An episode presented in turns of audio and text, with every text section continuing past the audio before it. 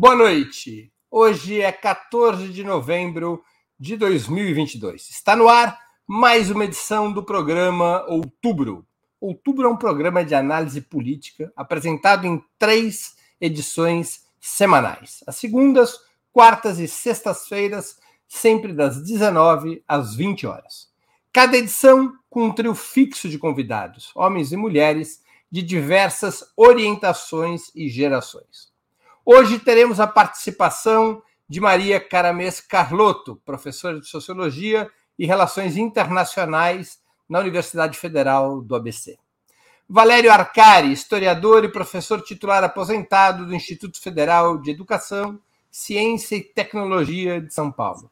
E José Dirceu, ex-presidente nacional do PT e ex-ministro da Casa Civil do governo Lula. Em nome de Opera Mundi, eu agradeço aos três convidados e passo a primeira pergunta de nossa noitada. O presidente eleito, Luiz Inácio Lula da Silva, está se dirigindo ao Egito para participar da 27ª Conferência das Nações Unidas sobre Mudanças Climáticas, a COP27. Trata-se de momento importante para a reintegração do Brasil na arena mundial, propiciado por um tema estratégico, a questão ambiental. Em um mundo marcado por crescente polarização entre campos, contrapondo o sistema imperialista liderado pelos Estados Unidos e o bloco geopolítico comandado pela China, qual é a estratégia de alianças que, na opinião de vocês, deveria ser implantada pela política externa do terceiro governo Lula? Com a palavra, a nossa professora de Relações Internacionais, Maria Caramês Carlotto.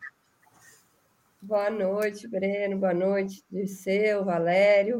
Estou de volta. Semana passada eu não estive, então boa noite aí para todo mundo que está nos assistindo.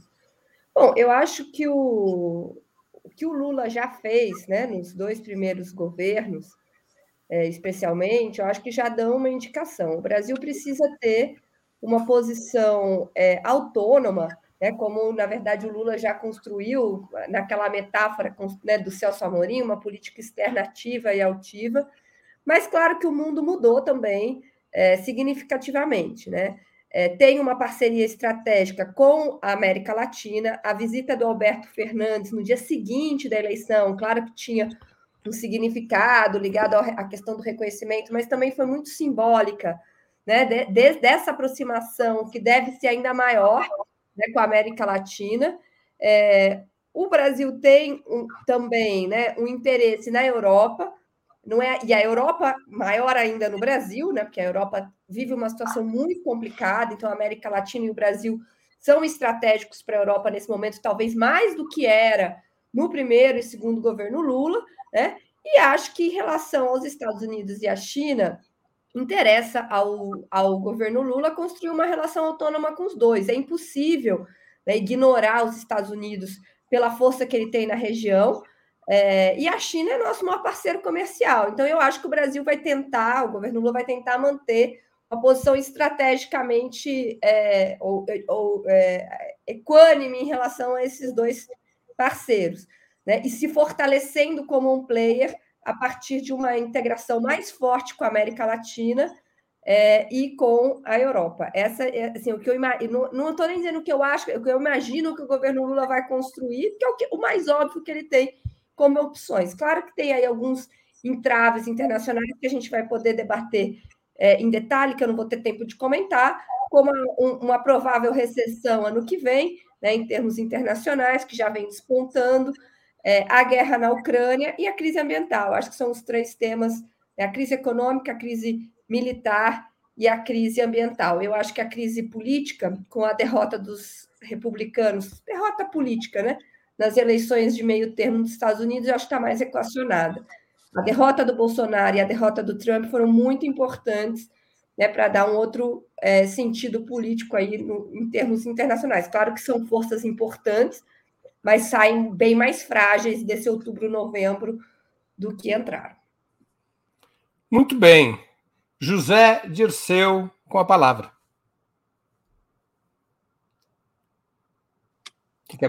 Boa noite.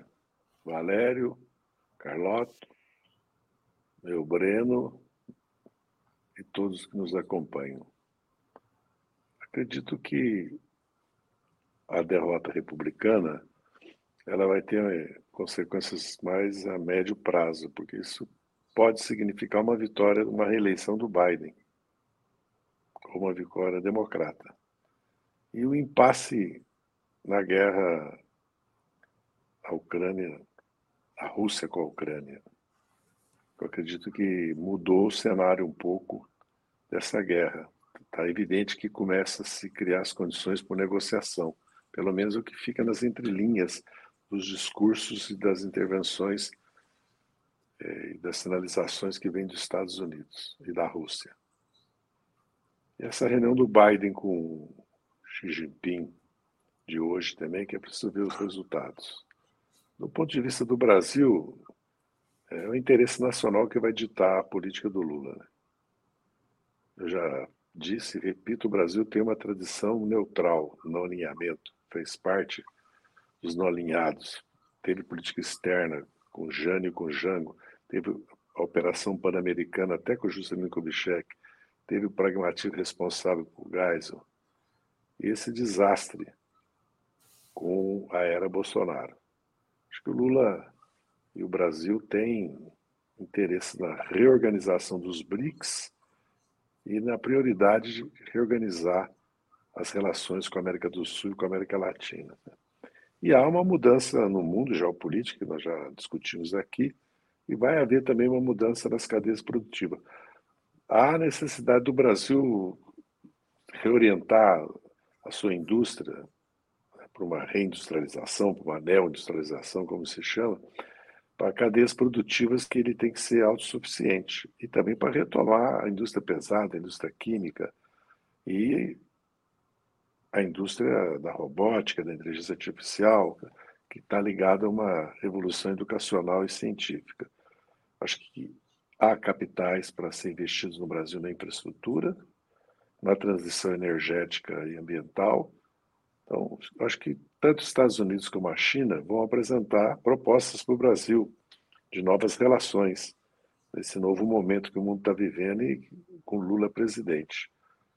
A nossa tradição é manter a neutralidade e os interesses do país e procurar reverter isso em investimentos no país e numa mudança na qualidade do desenvolvimento brasileiro. Não é possível o Brasil continuar reprimarizando sua economia, dependendo de minerais e alimentos, que praticamente não pagam impostos, né? e sem desenvolver a indústria de energia a partir da própria Petrobras do século XXI.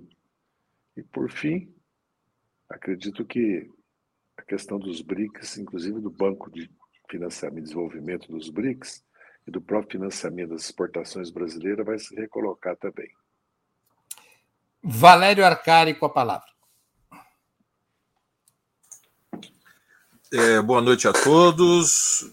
Breno, Zé, Maria Carlotto, todos aqueles que nos acompanham. Bom, eu vejo a, a COP com grande preocupação, porque é, essa, essa semana passada o editorial da, da Economist, que é um pouco uma bíblia da análise de conjuntura é, do eixo atlântico, né, anglo-norte-americano. O título do editorial era Esqueçam 1,5 graus centígrados. Ou seja, era a admissão de que não será possível é, conter o aquecimento global nos limites que foram estabelecidos por, pelo Acordo de Paris, é, por diferentes fatores. O primeiro, o atraso no financiamento do que seria a transição energética para um modelo de produção é, reduza a dependência é, dos, dos derivados né, do, do carbono, a descarbonização dramaticamente atrasada, é, mas por outros fatores também, reconhecendo o peso da, da indústria do petróleo e o impacto da própria guerra da Ucrânia, cujo desenlace, por enquanto, é imprevisível e que elevou os, o preço do petróleo. E isso, evidentemente, aumentou a margem de lucro é, das grandes. É, dos países produtores, das grandes empresas privadas e estatais. Então, creio que, em primeiro lugar, é, um dos desafios centrais do Brasil é, depois de quatro anos do governo Bolsonaro, se reposicionar no mundo diante do perigo que significa é, o aquecimento global. É, tem enorme importância. É, o Brasil tem a maior floresta é, tropical do mundo, né? a rainforest, as, as, florestas, as florestas úmidas no mundo, e, e, portanto, o compromisso com o desmatamento zero, é, que penso é, deverá ser é, um elemento fundamental do discurso do Lula no Egito, pode ter impacto mundial. Não está descartado que o, o, discurso do Lula seja o de maior importância é, nesta conferência internacional. Muito brevemente, como eu concordo com o que Maria Carlotto apresentou, é, sobre a dinâmica da economia mundial, creio que nós estamos num cenário em que é, a orientação dos países centrais, dos bancos centrais, com elevação das taxas de juros, é favorecerem a desaceleração econômica pela prioridade do controle inflacionário. É, e esse também é um desafio, ou seja, é, um posicionamento é, em defesa das reivindicações é, das maiorias populares, que não podem ser elas, mais uma vez, a pagar o preço da crise econômica. E, por último, creio que é, um posicionamento em torno do, da, da, busca de uma solução pacífica para, o, para a guerra da Ucrânia. Então, há uma. Eu não sei exatamente qual será a política externa do governo Lula e não tenho ambições de me antecipar às decisões que vão ser anunciadas só a partir de janeiro, mas eu eh, estaria entre os que defendo, defendo a unidade latino-americana como sendo a prioridade número um do reposicionamento do Brasil nesse contexto mundial. Breno. Muito bem. Vamos a mais uma questão. Muitos são os analistas, incluindo os três convidados dessa noite, que destacam como decisiva para o futuro do novo governo a ferramenta da educação, organização e mobilização populares.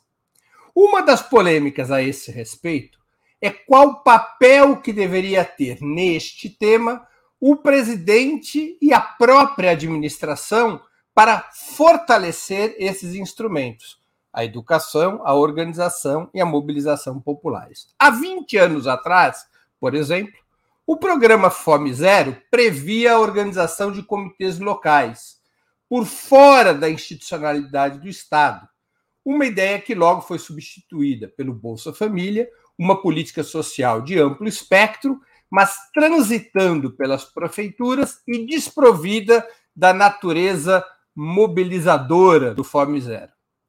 Como vocês imaginam que, à luz das lições do passado e dos desafios do presente, poderiam ser combinadas, se é que é possível essa combinação, no âmbito do governo, tarefas administrativas e tarefas, como diziam os antigos documentos do PT, de construção de poder popular.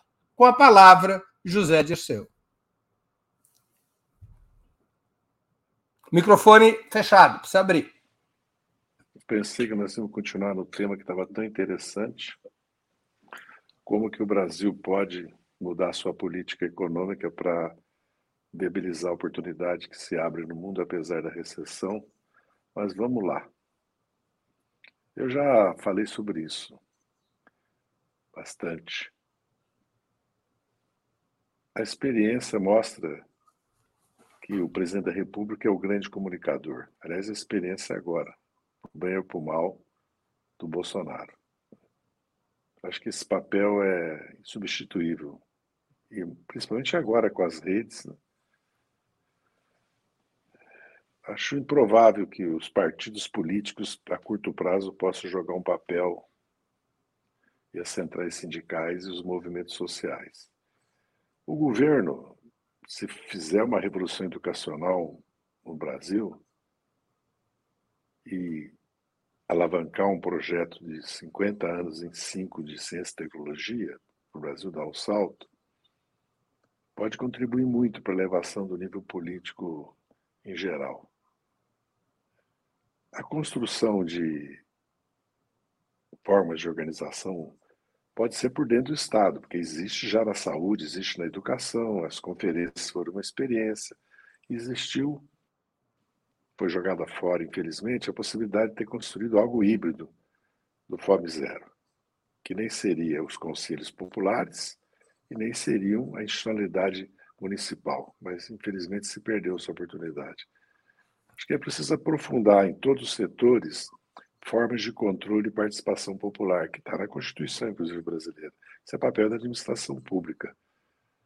Como é preciso os partidos, as organizações, os movimentos elevar o nível de consciência política, travar a luta política cultural. E o governo pode fazer muito também na, no setor da cultura. Né? Vamos lembrar dos pontos de cultura. Né? Não é à toa que o bolsonarismo destruiu a cultura e pregou a escola sem partido, ou seja, a escola com partido, né? a escola com ideologia fundamentalista de direita. Acho que é, a educação é um, é um, grande instrumento e os meios de comunicação são outro grande instrumento. É preciso ter política para isso. É, e para as redes, principalmente, que hoje é um instrumento muito poderoso, não só de desinformação, de fake news, mas também de informação. Então, acho que é preciso organizar um mix que o governo jogue um papel, que os partidos, os movimentos joguem um papel e que a política de comunicação não seja política do Ministério das Comunicações e SECOM. Aliás, o governo Bolsonaro uniu numa só estrutura tudo, que eu acho que tem sentido. Acho que é um erro separar. Acho que essa questão das redes e da, da uma coisa é a comunicação institucional, do governo e social. Né? Outra coisa são os meios de comunicação em geral, as redes, televisão, rádio, a imprensa. Mas é preciso ter uma política para isso. Né? Muito clara que é um instrumento de formação, mobilização e educação política. Não, ver, não deixar isso só na mão dos partidos, dos movimentos. Mas eu acho que nós, os partidos, os movimentos, é, estão muito atrás nisso. Isso é, por causa da nossa ausência nos bairros também, né? E dos sindicatos, pelas mudanças que aconteceram no meio do mundo do trabalho, pelas derrotas, mas é uma nova fase que é preciso que nós assumamos que, que existe esse problema gravíssimo de levar o nível de consciência política e organização da classe trabalhadora. É, Valéria Arcari. Bom, este é um tema central da estratégia política. É, a grosso modo, eu diria que há dois caminhos. É uma simplificação, um esquema, mas há fundamentalmente dois caminhos. Um caminho é buscar um governo de maioria no Congresso Nacional. Isso não é possível sem construir alianças muito amplas em função do desenho que surgiu da eleição do Congresso Nacional, em que a extrema-direita aumentou o seu peso de, de representação própria e, e a esquerda responde sendo, digamos, generosos por algo próximo a um quarto do, da Câmara dos Deputados. Um outro caminho é, é aceitar é, que as votações no Congresso Nacional serão ponto por ponto e procurar constituir um governo de maioria política e social. Isso não é possível sem participação popular. E a participação popular ela pode se dar por diferentes caminhos. Pode, pode ser construída a partir do impulso que é, a capilaridade do Bolsa Família é, é, apresenta, mas ela, em primeiro lugar, creio que deve se alicerçar no que nós já temos acumulado ao longo de, de anos, décadas, na verdade, de formas de auto-organização popular no Brasil, que são os movimentos sindicais, os movimentos populares, os movimentos mulheres, o movimento negro, o movimento estudantil, eh, movimento ambiental, movimentos indígenas, movimentos culturais, e tentar, eh, a, a, partir da hegemonia no, do governo, eh, conquistar uma uma interlocução, né, uma iniciativa política que leve, que pelo menos os setores mais avançados da classe trabalhadora, da juventude, é, compreenda que democracia não é somente a realização de eleições de dois em dois anos. A democracia é um, um, uma forma de experiência política que envolve organização, mobilização, educação política de massas, e apoiado nesta maioria política e social, exercer pressão sobre o legislativo, sobre o, enfim, sobre o Congresso Nacional, para abrir o caminho para as mudanças que são necessárias. Grosso modo, penso que são duas estratégias. E a decisão ela tem importância decisiva. Uma das lições fundamentais, penso, é, do que foram os dois primeiros mandatos do Lula foi a excessiva confiança na ideia de conquistar uma, um governo de maioria no Congresso Nacional e a secundarização da importância da disputa política, ideológica, até cultural é, na sociedade. Breno. Maria Carlotto com a palavra. Então. Vou, é... Maria Carlotto antes vai esclarecer o sobrenome dela. Ela tem 15 segundos para fazer isso. Que o Zé Dirceu, que as pessoas estão achando que estava errando a pronúncia do sobrenome dela, é o único que está acertando. Não, é porque muita gente brinca, falava, o Zé Dirceu te chama de Maria Carlota, tá errado. Eu falei, não, tá certo, que na verdade meu sobrenome é italiano. Em português as pessoas falam Carlotto, mas na Itália é Carlotto, e ele fala certinho. Então, o Dirceu, é que eu brinco, ele é o único que acerta meu sobrenome na pronúncia original.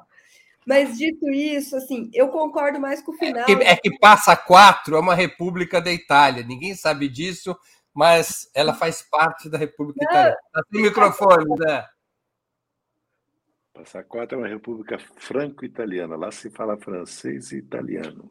É, então. Ele fala certinho e a pronúncia é correta. Tá contando o tempo só agora. Tá bom. Então, assim, ó, eu concordo mais com o final da fala do Valério, porque no final ele diz que existe, ele dá a entender que existe uma complementariedade entre duas estratégias que ele colocou a princípio como excludentes. Por que, que eu acho isso importante? Porque eu acho que é, a estratégia do governo de, no curto prazo, conseguir maioria parlamentar para viabilizar as promessas mais urgentes de campanha, eu acho que é incontornável. É, eu acho que o governo precisa garantir aquilo que ele prometeu. Isso é, isso é central para a sustentação, inclusive popular. Agora, se o governo apostar apenas nesse caminho de novo, né, que é o que o Valério disse no final e que eu concordo totalmente, eu acho que vai ser um equívoco. Né? Então, eu acho que precisa, até para organizar esse campo popular, para dinamizar esse campo popular, precisa cumprir as promessas de campanha e precisa cumprir bem cumprido, né? Como eu acho que o governo está tentando fazer. Então, eu acho que a estratégia de construir essa maioria, pelo menos no curto prazo, pensando que é um governo de quatro anos, vão ter muitos momentos. Eu acho que essa estratégia, nesse momento, não está errada. Eu, não, na verdade, não consigo visualizar outra para atender as promessas de campanha. Agora, dito isso, assim, como é que se organiza o campo popular? Que eu acho que tem um, um acordo entre nós, né, de que isso é absolutamente estratégico para os quatro anos e para a disputa política que a gente precisa fazer para tanto para derrotar o bolsonarismo, como para criar condições para o Brasil é, abrir alternativas né, de desenvolvimento e assim por diante. Eu acho que esse, o caminho tradicional de apostar na mobilização dos movimentos sociais, eu acho que ele, no curto prazo, né, é, embora ele seja bastante importante, acho que a gente tem que fazer formação política, tem que dinamizar os nossos movimentos, ele é uma estratégia de, de médio prazo. O, o que eu acho que o governo Lula produziu de mais interessante né, foi um processo de, de, de intensificação da escolarização, especialmente é, no nível superior, na pós-graduação, que é um processo que poucas pessoas prestam atenção, mas que foi muito importante para formar lideranças do movimento negro, do movimento feminista, que são do movimento indígena. Né? Por que, que o movimento indígena, se vocês olharem os trabalhos antropológicos sobre o movimento indígena, vocês vão ver a importância que teve o processo de escolarização em nível superior dessas lideranças. Isso foi um efeito que eu diria até um pouco impensado. Eu não acho que se, se planejou isso, mas eu acho, quando o Breno falou de educação, eu entendi que se estava pensando nesta educação. E nós temos um problema gravíssimo no campo da educação, por conta do tanto das sequelas, gente estava falando aqui de sequelas da Covid, as sequelas sociais da Covid, que foi o atraso da escolarização, a destruição do, da ciência e tecnologia, né, a estagnação do, da, da, da, educação. Então, eu acho, da educação superior especialmente. Então, eu acho que se a gente pensar a educação como um sistema, né, e, e, com, e fazer política para as mino, as maiorias minorizadas que a gente representa, os negros, as mulheres, impulsionando isso, eu acho que a gente tem um, um, um campo interessante. Só para deixar uma Marvel, Breno, já estou terminando, último comentário, assim, no campo da educação, especificamente, a transição começou muito mal. Né? A lista que foi divulgada das pessoas era muito privatista, né? É, a reação foi enorme, isso já foi, em parte, corrigido por uma nova lista que saiu hoje, mas a gente precisa ficar muito atento ao que vai acontecer nesse campo, porque eu acho que aí a gente tem um, um, uma disputa enorme para ser feita, no curto prazo e com é, resultados muito significativos, que não é à toa que o Bolsonaro atacou o campo da educação com tanta força, não. Muito bem, vamos a mais uma pergunta. Os comandantes dos três ramos das Forças Armadas, Exército, Marinha e Aeronáutica, lançaram na semana passada uma nota pela qual consideram democráticas as manifestações golpistas em frente aos quartéis, embora condenando eventuais exageros. Tratou-se do primeiro pronunciamento político formal dos três comandantes militares, de forma unificada, desde 1987, e em termos claramente tutelares. Essa nota talvez tenha sido a prova mais contundente, segundo diversos especialistas, de que o partido fardado é a estrutura mais relevante do bolsonarismo. Como enfrentar a questão militar presente historicamente na formação do Estado brasileiro, desde a Guerra do Paraguai, em uma trajetória contínua de tutela e impunidade? O presidente Lula deveria se inspirar em seu par colombiano, Gustavo Petro, passando imediatamente para a reserva os generais bolsonaristas e limpando a exagerada presença de militares na administração civil? Com a palavra, Valério Arcari. Bom, a nota dos três comandantes militares, eh, sob qualquer perspectiva, foi abuso de poder. E, portanto, são. É, é, algo que não se pode esconder debaixo do tapete e fingir que não aconteceu. Quer dizer, o mais grave é ignorar considerar como um acidente de percurso. E ela coloca é, diante de nós um desafio da tática. É, e, e, observem, eu faço sempre uma diferenciação entre iniciativa estratégica e iniciativa tática. Na questão anterior, quando discutíamos estratégia política, é, eu, eu não, não me lembro se eu alertei que eu ia ser um pouco esquemático, dizendo que havia duas estratégias. Mas estratégia é diferente da tática, né? Então, neste terreno da tática, é, o nosso objetivo deve ser diminuir o peso do que nós podemos chamar a alarmada do bolsonarismo. Eu, eu penso que é um dos pilares do bolsonarismo, a corrente que ele influencia, influencia nas Forças Armadas. O centro da nossa estratégia é desbolsonarizar o Estado brasileiro, porque a influência da corrente neofascista é grande em várias instituições do Estado, não é somente nas Forças Armadas, é em várias polícias, em várias. É, em vários setores da gestão pública. E a estratégia política deve ser levar à justiça o Bolsonaro pelos crimes de responsabilidade que ele cometeu durante os últimos quatro anos. É, é, eu penso que também, portanto, diante deste tema, há duas estratégias na esquerda brasileira. Uma é a naturalização, entre aspas, do bolsonarismo como uma corrente política extremista, mas legítima pelo, pelo seu desempenho eleitoral. A outra é a estratégia de um combate sem quartel, construído com inteligência. Portanto, é preciso inteligência tática, é preciso bater nos elos mais fracos da cadeia.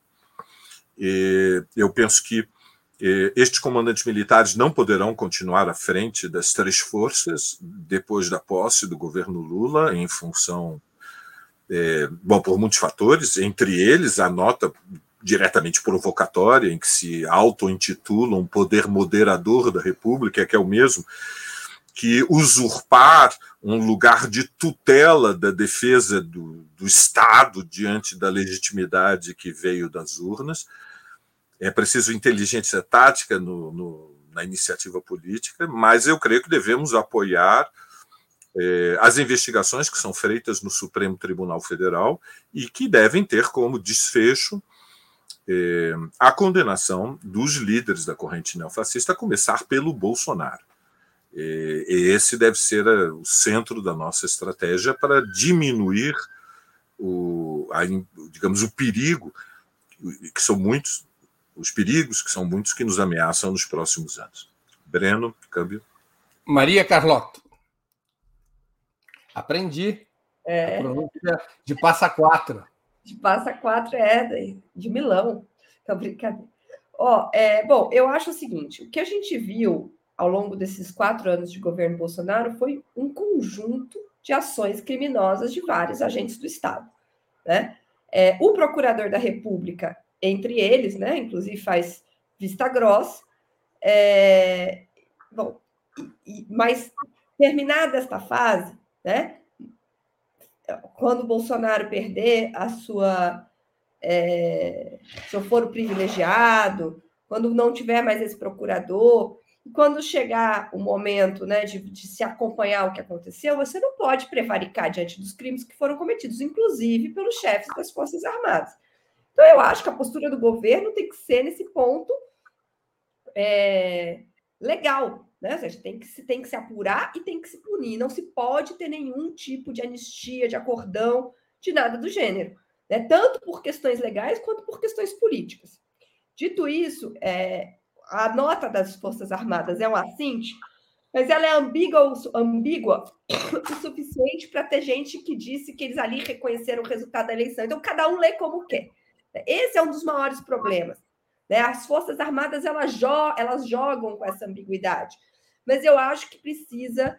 É, a gente não pode cometer um erro, que, a meu ver, foi cometido nos 13 anos que estivemos, a, né, que o PT teve à frente de uma coalizão, não exatamente no poder, mas uma coalizão de governo, que foi acreditar num republicanismo que não existe. Né? É, assim, num, num, ser mais republicano que os republicanos, de tal maneira que é, não entende, ou não é que não entende, mas não jogou o jogo político que precisava ser jogado. Eu acho que a gente não pode cometer esse erro novamente. E isso inclui é, também o STF, porque, embora ele tenha cumprido um papel importante, né, é, eu acho que tem ali também problemas que a gente vai precisar olhar. Agora, não dá para você atacar todos os inimigos de uma vez só. Vão ter, como acho que o Valério bem colocou, tem, vai ter que ter uma inteligência tática. Pra, mas o que eu acho essencial é não é, abrir mão de punir os crimes que foram cometidos. é, e que estão sendo cometidos diariamente. Eu passo todo dia em frente a um posto da polícia militar e tem um carro parado, que deve ser de um dos, dos né, que fica estacionado ali formalmente, como se fosse parte do, do, do, do, efetivo. São várias viaturas e um carro civil com a bandeira do Brasil. Entende? Isso é crime, gente, do jeito, pelo significado. Isso está acontecendo no país inteiro. Então, a gente vai realmente precisar de um processo é, de investigação muito sério.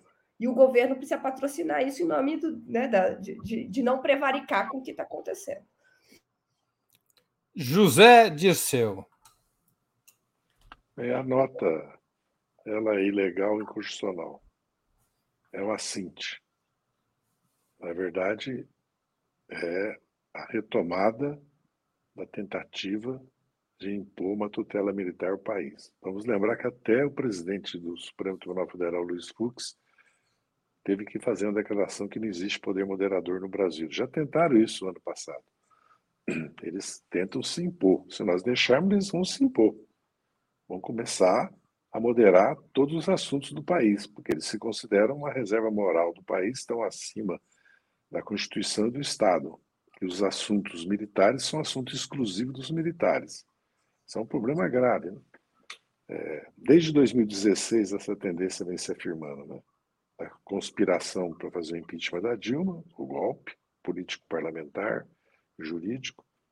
Depois, o veto à decisão do Supremo, que era legal e constitucional, de libertar o Lula e de permitir que ele fosse candidato. E depois, que é foi o mais grave, né? a tentativa de ditar as, o, que, o que é o sistema, sistema eleitoral do Brasil. Imaginem que país do mundo militar pode opinar sobre o sistema eleitoral. Imagina isso nos Estados Unidos, na França, na Inglaterra, mesmo aqui no Chile, na Argentina, no Uruguai.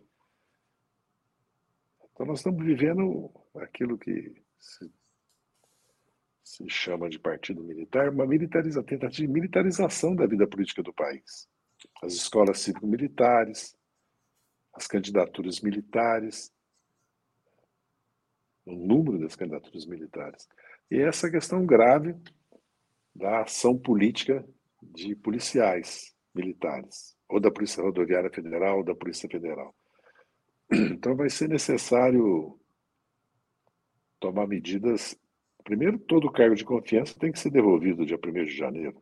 Então, todos os militares que têm cargo de confiança têm que entregar os cargos. É, é e se eles não entregarem? Não, eles, eles entregam, demite. O governo não demite todos os funcionários ou a parte dos funcionários para nomear outros em cargos de confiança. É a mesma coisa que o vereador, o deputado, o prefeito, o governador, o senador. Ué, trocou, troca todos os cargos de confiança, não plano de cargo e carreira. E precisa fazer o que a Polícia Federal Ministério Público, Polícia Rodoviária Federal, Procuradoria-Geral da República, a de COAF, Receita Federal, também sai da captura do Bolsonaro. No fundo, é como se fosse uma desnazificação, né? desbolsonarização da máquina administrativa que foi capturada ilegalmente.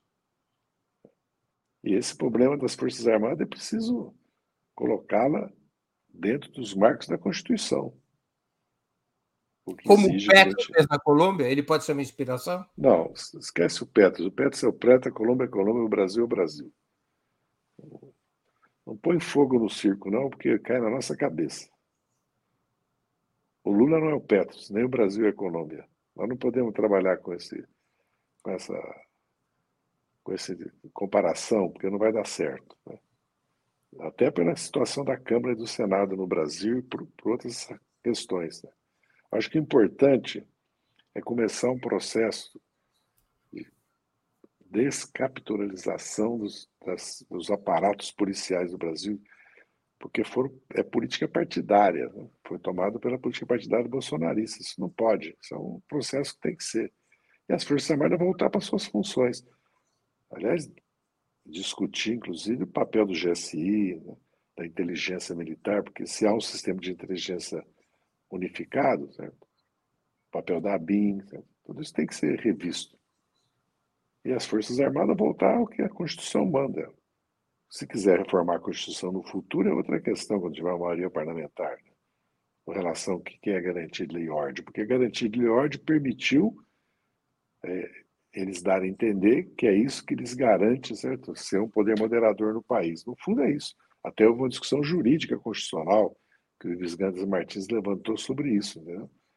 E o Supremo Tribunal Federal deixou claro isso, que não existe isso, que não existe poder moderador no Brasil.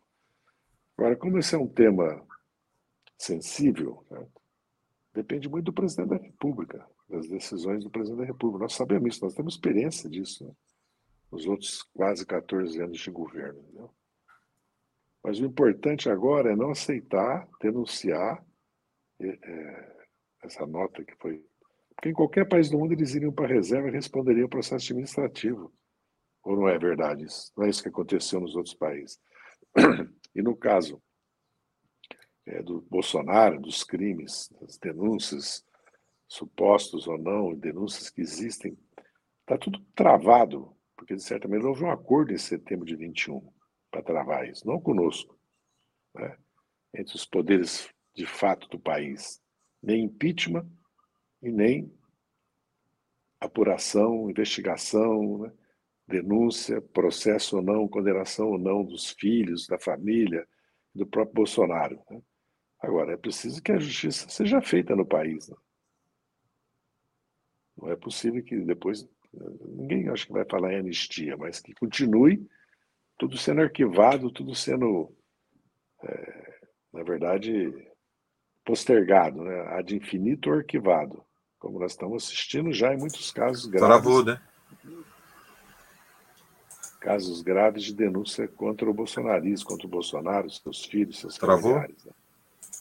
Não estão me ouvindo?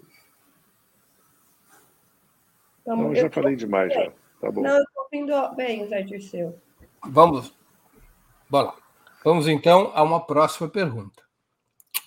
O mercado, o mercado, eufemismo utilizado pela imprensa de direita para classificar tecnocraticamente os interesses da burguesia financeira, o mercado já começou a dar claras demonstrações de rejeição a quaisquer mudanças relevantes nos pilares da política econômica neoliberal, a começar pelo teto de gastos.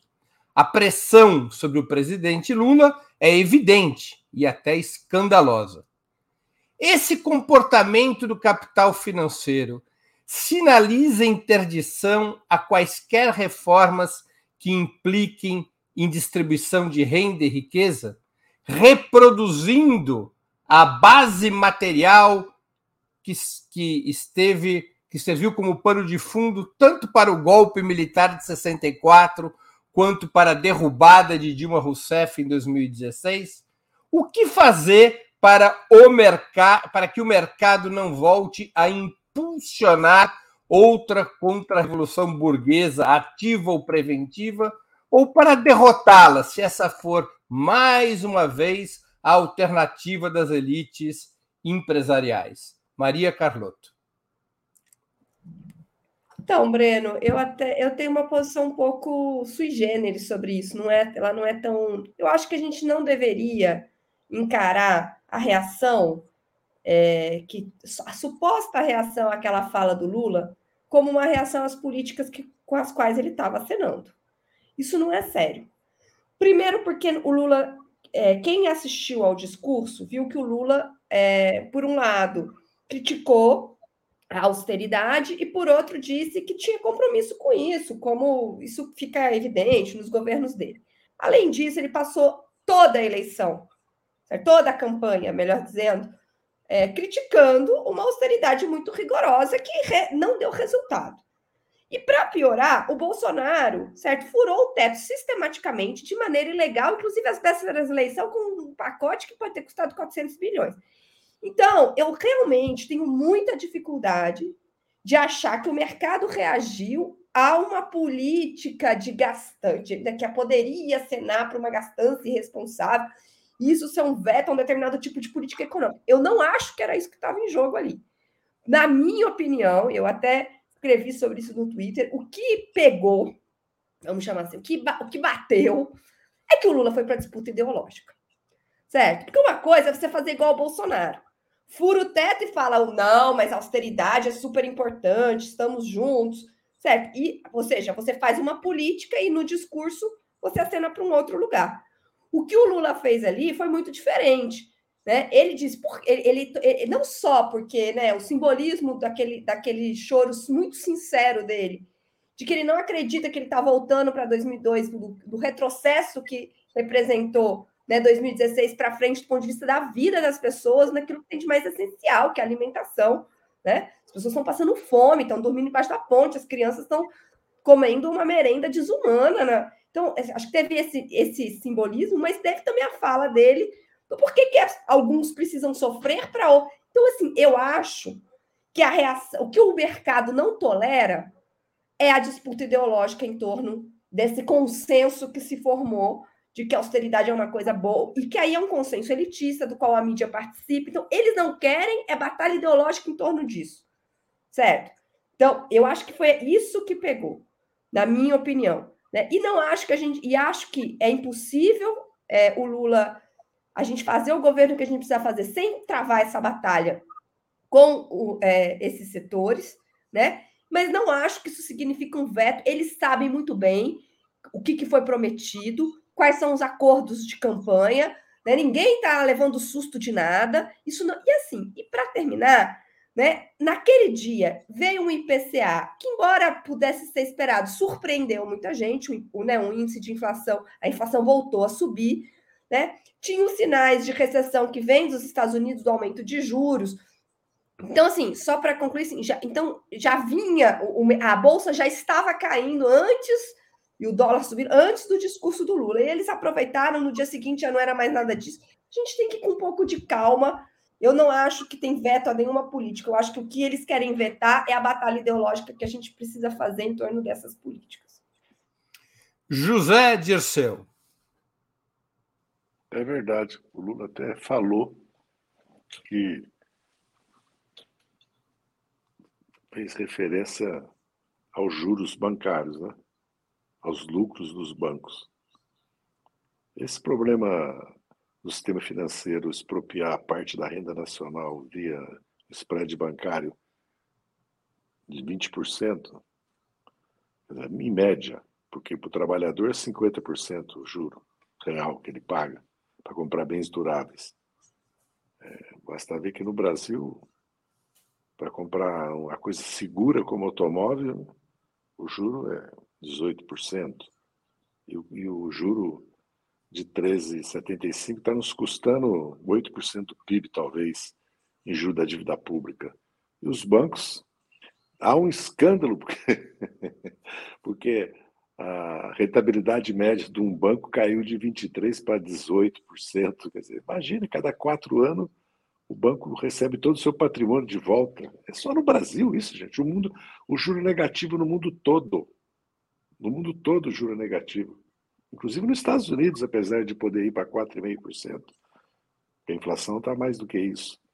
Então, o Brasil é o único país do mundo onde uma minoria recebe da dívida pública 500 bilhões durante 10 anos, são 5 trilhões, e não são 10 milhões de pessoas, sendo que quase dois terços disso não fica na mão de fica na mão de centenas de milhares, não chega nem um milhão. E é o único país do mundo onde se expropria o trabalhador pela estrutura tributária, que os impostos são indiretos regressivos, e pelos juros que ele paga para comprar bens de consumo. País de subconsumo, portanto. Acho que essa questão não se pode discutir, só no jornal especializado. Você pode falar.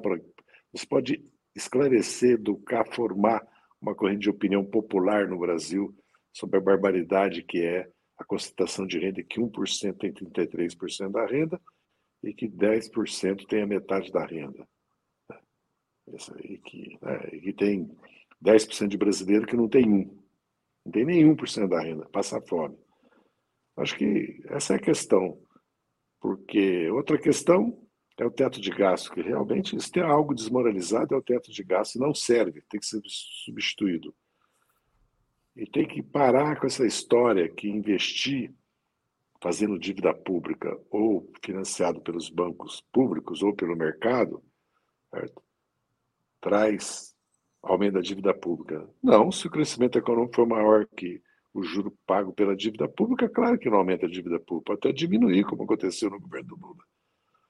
Acho que a questão é qual é a política para o país se desenvolver, não é se tem teto de gasto ou não, se tem austeridade ou não. Qual é a política para o país crescer? E ela depende da reforma tributária, da distribuição de renda no país. Ela depende disso.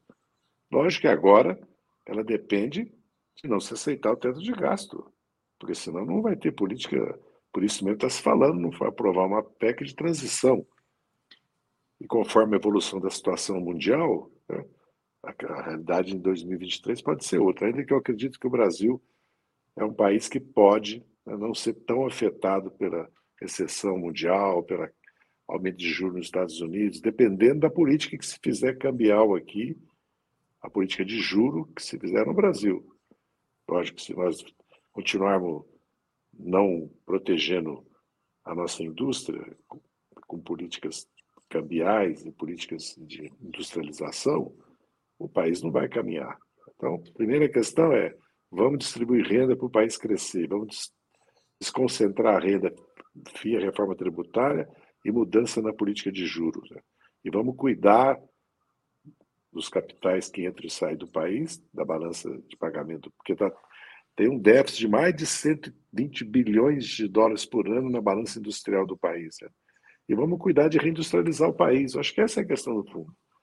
Além, evidentemente, de fazer política social de combate à fome. Né? E, a, e, ela, e fazer voltar a construção civil a funcionar, as obras públicas, as concessões que sejam, as parcerias, mas o país precisa ter política de crescimento. O resto é consequência. Tudo é consequência da concessão de renda. Dívida pública, déficit público, juro alto, desemprego. É um absurdo a situação do Brasil hoje, em pleno século XXI. Aqui, se você fala em reforma tributária no modelo da OCDE, querem que a gente entre para a OCDE, mas não querem, querem todas as estruturas, por direitos humanos, ambiental, trabalhista, né? todas, mas não aceitam que venha a estrutura tributária da OCDE para o Brasil. Vamos lembrar que a burguesia fez reforma tributária, agrária e política na Europa no século XIX. Nós não fizemos no Brasil ainda. Valério Arcari com a palavra.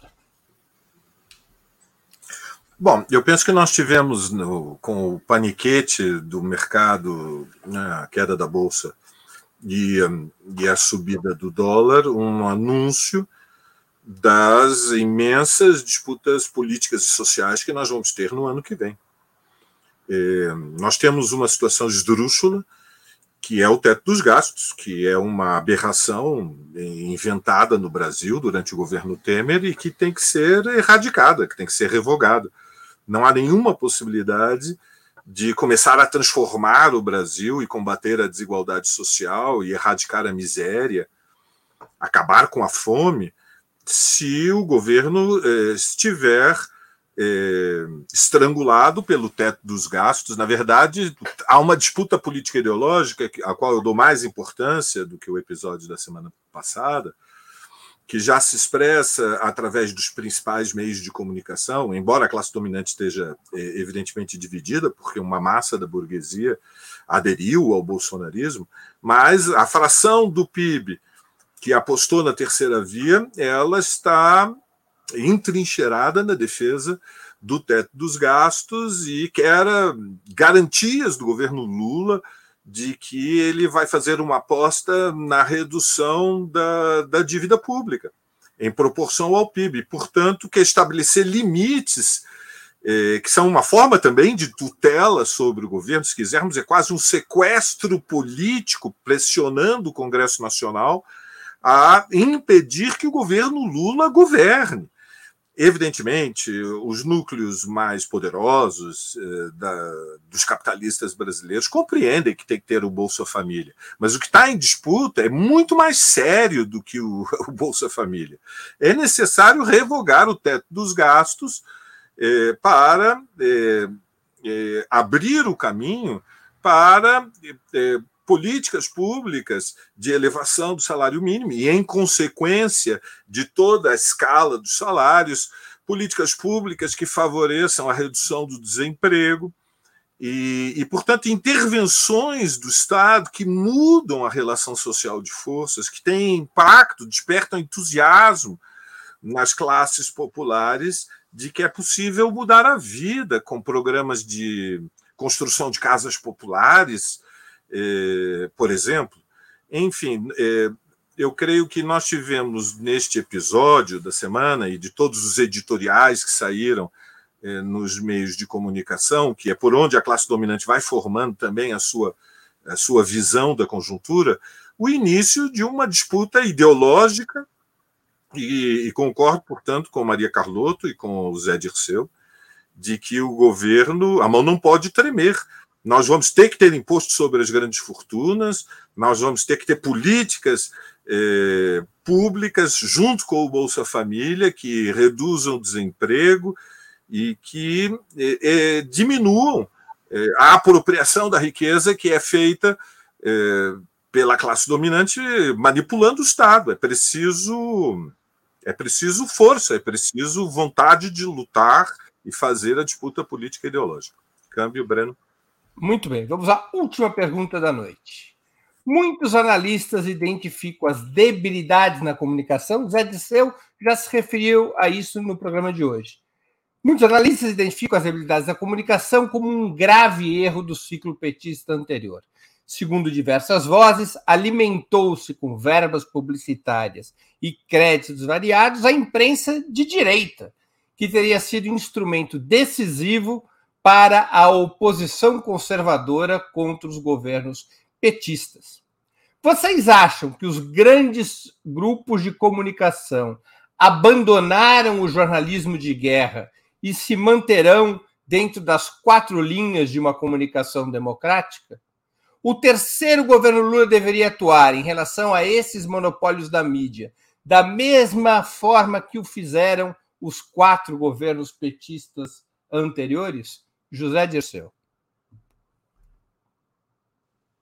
Primeiro, a mídia não mudou nada, só ficou antibolsonarista pelo negacionismo, que, que foi muito importante, foi decisivo para impedir uma ditadura e para nossa vitória. Há que reconhecer isso, inclusive a Rede Globo. Continuou defendendo o modelo econômico, o Guedes, todo, o Guedes toda a política. Continuou falando em reforma administrativa e tributária, que é do IVA, não a progressiva. Continuou defendendo as privatizações, inclusive da Petrobras. Então, acho que não mudou. Eles não pararam. Eles abandonaram o antipetismo, apesar das críticas, né? e sem fazer autocrítica do passado, por necessidade de derrotar o bolsonarismo. E também acompanhado isso pelas classes médias esclarecidas dos grandes centros urbanos, que são cosmopolistas, globalizadas. Né? Foram, diria um bolsonarista, atacadas pelo marxismo cultural. Né? Que, que rejeitaram o Bolsonaro por seu caráter ditatorial, homofóbico, racista, né, negacionista, ataca o meio ambiente, a cultura, a educação, né, a própria imprensa. Acho que nossa, isso aí não, acho que não mudou. O problema nosso de comunicação se revelou na campanha, aliás, né? se revela nos partidos políticos. É, nós temos que entrar na era digital. E o governo tem que ter uma política também de comunicação institucional, social. É, uma coisa é, é a política com relação às concessões de rádio e televisão, às telecomunicações, o 5G, é, mas outra coisa é a, tem uma parte que o Congresso está tratando, a lei de dados, com relação ao combate às fake news, a justiça está tratando. Então, nós temos que mudar completamente nosso comportamento em relação às redes sociais. E agora nem é questão de ter um canal de televisão, de ter jornal. Agora a questão são as redes. É aí que está se travando a batalha. Acho que é importante ter canal de televisão, ter, mas o custo disso não se compara a você fazer uma política digital, né? digitalizar. Fora que a questão da digitalização é fundamental a democratização dos partidos para a renovação das suas direções, para a renovação geracional, para, para o aprofundamento da formação política, da informação e para o debate político, para a tomada de decisões. Né? Então, nós entramos Porque a, a, a elite brasileira já assumiu, inclusive, a ESG, né? que é a questão da igualdade de gênero, raça, a questão ambiental, a questão social e a questão democrática. Então há uma batalha política também que vai continuar a ser travada. Como bem disse o Valério, a terceira via ela está ela tá de pé, porque ela está continuando defendendo os pontos de vista que defendia o candidato dela. Há uma inflexão por causa da situação social do país, da fome, por causa da situação do mundo, né, por causa dos riscos da extrema-direita, mas há campos democráticos que pode estar marchar junto, mas há alguns pontos da política social e da política econômica que eu acho que pode ter encontro. Mas aí é uma outra discussão que não é o caso, até porque o tempo está se gostando, já passamos de uma hora já. Com a palavra, Valério Arcari.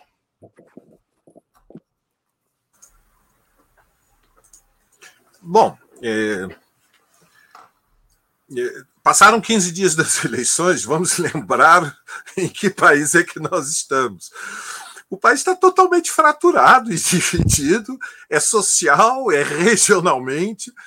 É, o Brasil é um país fascinante, mas é um país ao mesmo tempo assustador. E nós vencemos as eleições, que teve, evidentemente, é, um impacto político gigante, mas por uma diferença estreita. Então, há toda uma disputa pela consciência de dezenas de milhões de pessoas que está por ser feita e que envolve é, iniciativa política, ter ideias, ter propostas, ter argumentos e aceitar que tem conflito de ideias.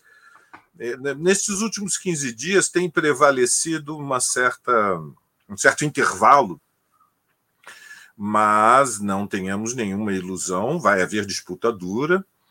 O dia da posse é um dia de significado político simbólico muito grande, portanto, a construção de uma mobilização de massas imponente em, em Brasília tem grande importância tática, mas a própria construção dessa mobilização envolve é, levantar bandeiras.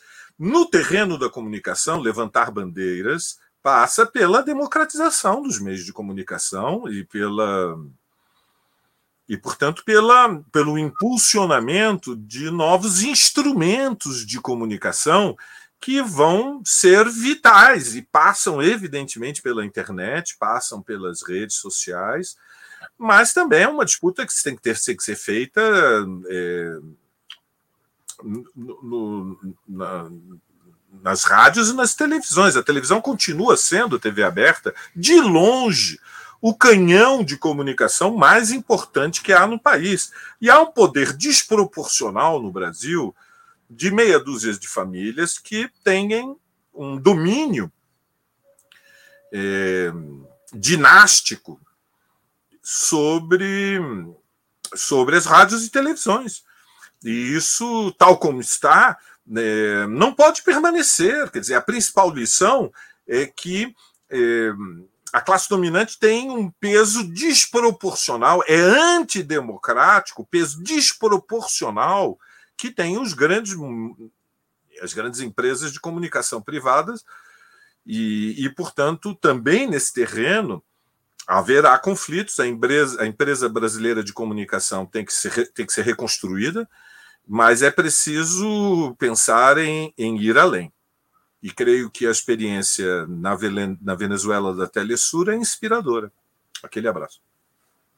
Maria Carlotto para a última intervenção da noite. Maria Carlotto, como Carlotto. diz. Então, é, bom, eu concordo com o que o, o Valério e o Dirceu disseram, vou organizar então em três comentários. O primeiro é que, Dirceu tem toda a razão, que a grande imprensa não mudou nada. Eu diria que até dependendo da perspectiva, ela piorou muito, né? Porque agora você tem a Record, Band News, é, Jovem Pan News, na rádio e na TV, né? SBT, então, que são redes bolsonaristas, né? A Globo é anti-bolsonarista, mas apoiou a terceira via. Então, assim, a gente tem uma situação no rádio na TV muito complicada.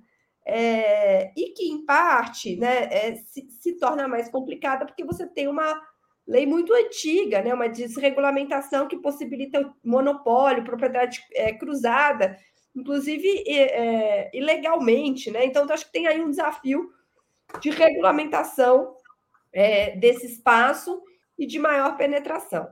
Uma, regulamentação do capital, né, de, enfim, de, de tentar construir é, espaço nesses lugares, e eu acho que aí a batalha ideológica que se trava fora tem um, um peso importante. Um outro, é, então esse é o meu primeiro ponto. Eu acho que temos aí um desafio na rádio, na TV que a gente não superou. Agora, se a, a TV não mudou, o mundo mudou muito. Né? E como o Dirceu colocou, e eu concordo totalmente, hoje, grande parte da comunicação, né, aquilo que pauta a TV, se, se trava nas redes sociais. Né? A gente viu o episódio da Eliane Catanhede com a Janja, ela, a Globo foi pautada pelas redes sociais ali, pela reação né, que teve fora daquele espaço, e em muitos outros.